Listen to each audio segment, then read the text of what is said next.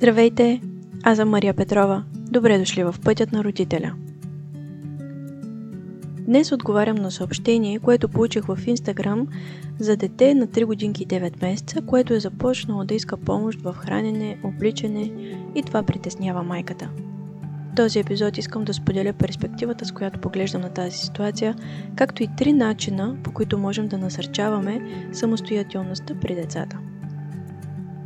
Но преди да прочета съобщението, искам да благодаря за всички споделяния, коментари и лични разговори, които имам с вас.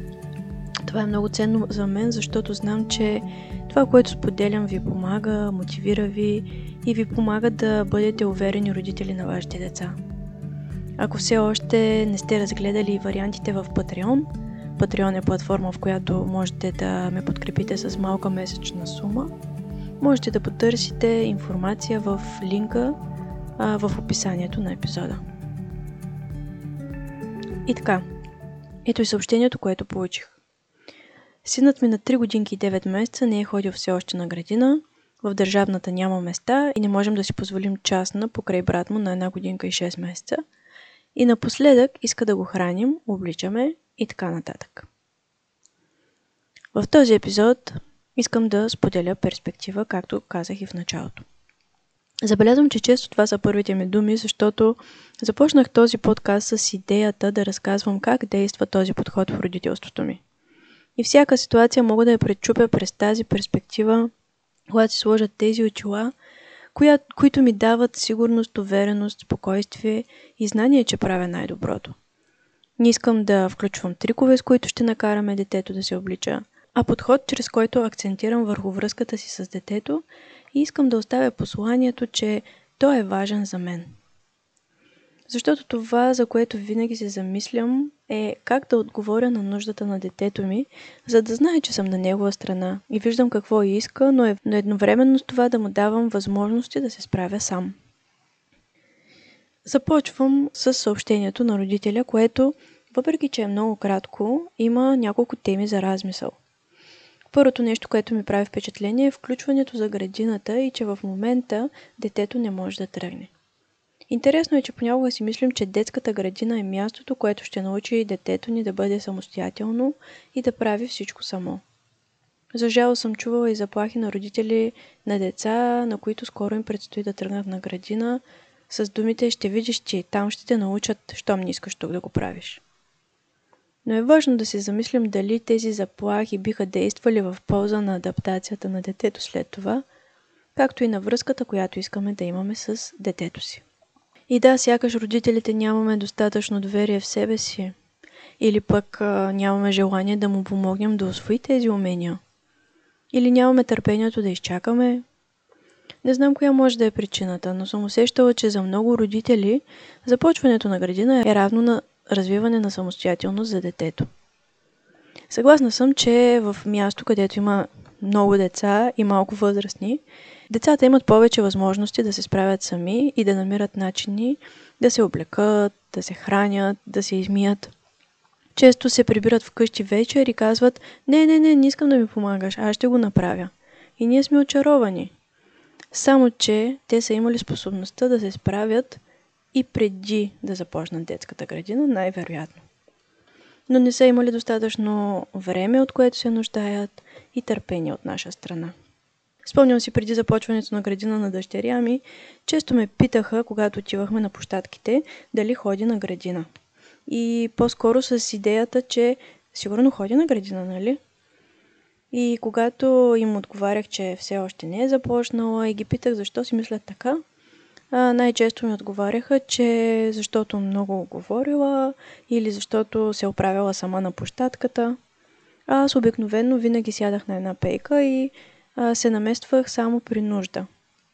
Така че, каквото даваме на детето си, или в случая не даваме тази помощ, от която си мислим, че се нуждаят, е това, което ще им помогне да вярват в себе си и да могат още от най-ранна възраст. И се връщам на съобщението от този родител. Детето е голямо и дори да не е било на градина, със сигурност вече може да се храни само, облича и всички други дейности. И разбирам, че това е период, защото майката е написала, че напоследък иска помощ. Какво се случва, когато детето не може да се облича само, например, и то го знае, и ние го знаем, но все пак иска да го обгрижваме като бебе? Може би ще се притесним. И в главата ни ще започнат мисли като: ами ако иска да го храня постоянно от тук нататък? Или ще израсне в човек, който не може да се грижи за себе си? Или пък ще изпитаме раздразнение, защото сме заети, нямаме време сега. Не може ли просто да се облече? А и брат му има нужда от мен, защото той не успява да се облече сам. Това са мисли, които неведнъж са идвали в моята глава. И тогава си изтръсквам главата, буквално, за да паднат в преносен смисъл тези мисли, и оттам започвам е, да градя една нова история за тази ситуация. История, която не е базирана на страхове и колебания. Това е моето дете. Да, то може да се облича, храни, ходи до тоалетна. Сега обаче иска помощ. Защо ли е така? Може би има нужда от свързване с мен, има нужда от повече време и внимание с мен, или пък има нужда от уверение, че аз ще съм до него дори и когато се държи като бебе. Или в този случай би могло да бъде: има нужда да знае, че дори като по-голям, все още има помощта и любовта на майка си в тези моменти. Вероятно малкото братче получава повече физически контакт, защото има нужда да го носят все още в определени моменти, или не успява да се облича толкова добре сам, и тогава помагаме. И по-голямото дете вижда това и не е изключено, не казвам, че това е единствената причина, но не е изключено да иска същото внимание, докосване и грижа. Чувала съм истории на родители с бебе и по-голямо дете, което изведнъж постоянно играе ролята на бебе.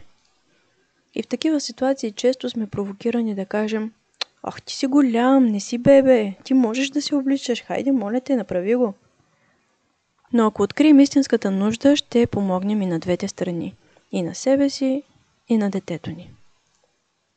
Връщам се на ситуацията.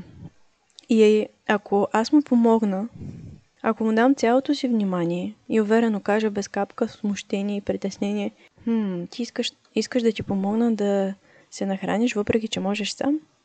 Разбира се, ще ти помогна. И дори да нямаме възможност да останем през цялото време с детето и да му помагаме, можем да постоим поне няколко минути. Тогава можем да кажем нещо като: имам пет минути и бих могла да ти помагам през това време, но след това ще трябва да помогна и на брат ти. Но през тези пет минути да дадем себе си на детето. Да го уверим, че той е толкова важен за нас, че може да има пълното ни внимание. Не да поглеждаме към телефона или да мислим за други задачи, които предстоят. Да оставим мислите си някъде там и да заделим дори само тези пет минути, но пълни минути на свързване. Защото често, колкото повече убеждаваме децата, че те могат и трябва да се справят сами, те толкова повече не искат да го направят. И в един момент започва да става навик, защото ние се противим на това да отговорим на нуждата. А точно този отговор може да им даде спокойствието да продължат напред. Никой дете не иска да е зависимо и всяко едно иска да покаже своите умения. Така че това е само един период и съм сигурна, че ще мине. В този епизод бих искала да включа и три начина, по които можем да насърчим самостоятелността на децата, която може да започне от най-ранна възраст. Първо, да поканим детето ни да участва активно. Това се случва, когато им казваме какво правим, докато се грижим за тях, смяна на памперс, обличане, къпане и така нататък. Например, сега ще ти сваля панталоните, усещаш ли студения въздух върху краката? Кърпичката е леко студена, сигурно ще я усетиш, може и малко да ти е неприятно. О, да, да, виждам, че много не ти се иска да те избърша със студената кърпичка. Ето го и памперса. Искаш ли да го пипнеш? Сега ще го сложим. Имам нужда малко да се надигнеш, за да го сложа отдолу. Още малко, още малко. Благодаря ти. И в един момент, когато това общуване се случва отново и отново, ще видите как децата искат да помогнат и да участват. Втори начин – търпение и изчакване. Малките деца имат нужда от време. Те възприемат всичко по-бавно и няма как да успяват за времето, в което го правим ние. И не знам защо, но като родители често бързаме. С дори много малко дете, което все още не е на градина, и ние сме по цял ден с него и нямаме нищо друго, което да е, нали, супер важно, за да свършим. Но сякаш все бързаме да излезем или все бързаме да почистим, да сготвим. А децата имат нужда от спокойствие и търпение, за да може нещата да се случват по-бавно. И когато видим, че детето се опитва да обуе панталона и първосигнално протягаме ръка, за да помогнем, просто да изчакаме още една секунда. Най-вероятно детето ще има напредък, който няма да искаме да прекъснем. И трети начин – да присъстваме. Когато детето се храни, облича, по време на вечерния ритуал, сресване на косата, да бъдем с него напълно. Да му дадем това внимание и време, и колко хубаво, че детето от съобщението напомня на майка си, че има нужда от това. Когато дъщеря ми поотрасна и вече се обличаше сама, често я оставях, за да се облека и аз паралелно с нея, когато излизахме. И напоследък започна отново да ме търси: мамо, искам да ми помогнеш. И аз отивам да й помогна, обаче тя не иска, а просто искала да я гледам как се облича сама. И тогава се сетих точно за тази част, за присъствието. И благодарих на ум, че тя ме извика и че знае от какво има нужда. И така ми напомни, че тези моменти са важни и тя има нужда от моето присъствие, а не толкова от моята помощ. Това е моя опит и нямам никакво притеснение, че с тази помощ ще науча дъщеря ми или с такава помощ ще научим което и да е дете да не се справя само. Когато се наложи и аз не съм там, знам, че тя може. И ако трябва накрая да завърша само с едно изречение, което да включи всичко, което говорих в този подкаст, то е, че самостоятелността започва да се случва, когато детето се чувства спокойно, че нуждите му са задоволени. Надявам се, че това ще помогне в пътят ви като родители. Ако този епизод ви е харесал и искате още теми за родителството, може да се абонирате за канала ми. Така ще имате лесен достъп до всички записани епизоди и няма да пропускате новите. Вече има записани за някои от най-предизвикателните трудности, пред които сме изправени. Може да споделяте епизодите в социалните мрежи, за да достигнат до повече хора. Вече може да ме подкрепите и в Patreon. Разгледайте възможностите в линка в описанието на този епизод. Ако искате още информация по тези теми, последвайте и страницата във Facebook, Пътят на родителя, и профила в Instagram, the parent path. Благодаря ви за доверието. До скоро!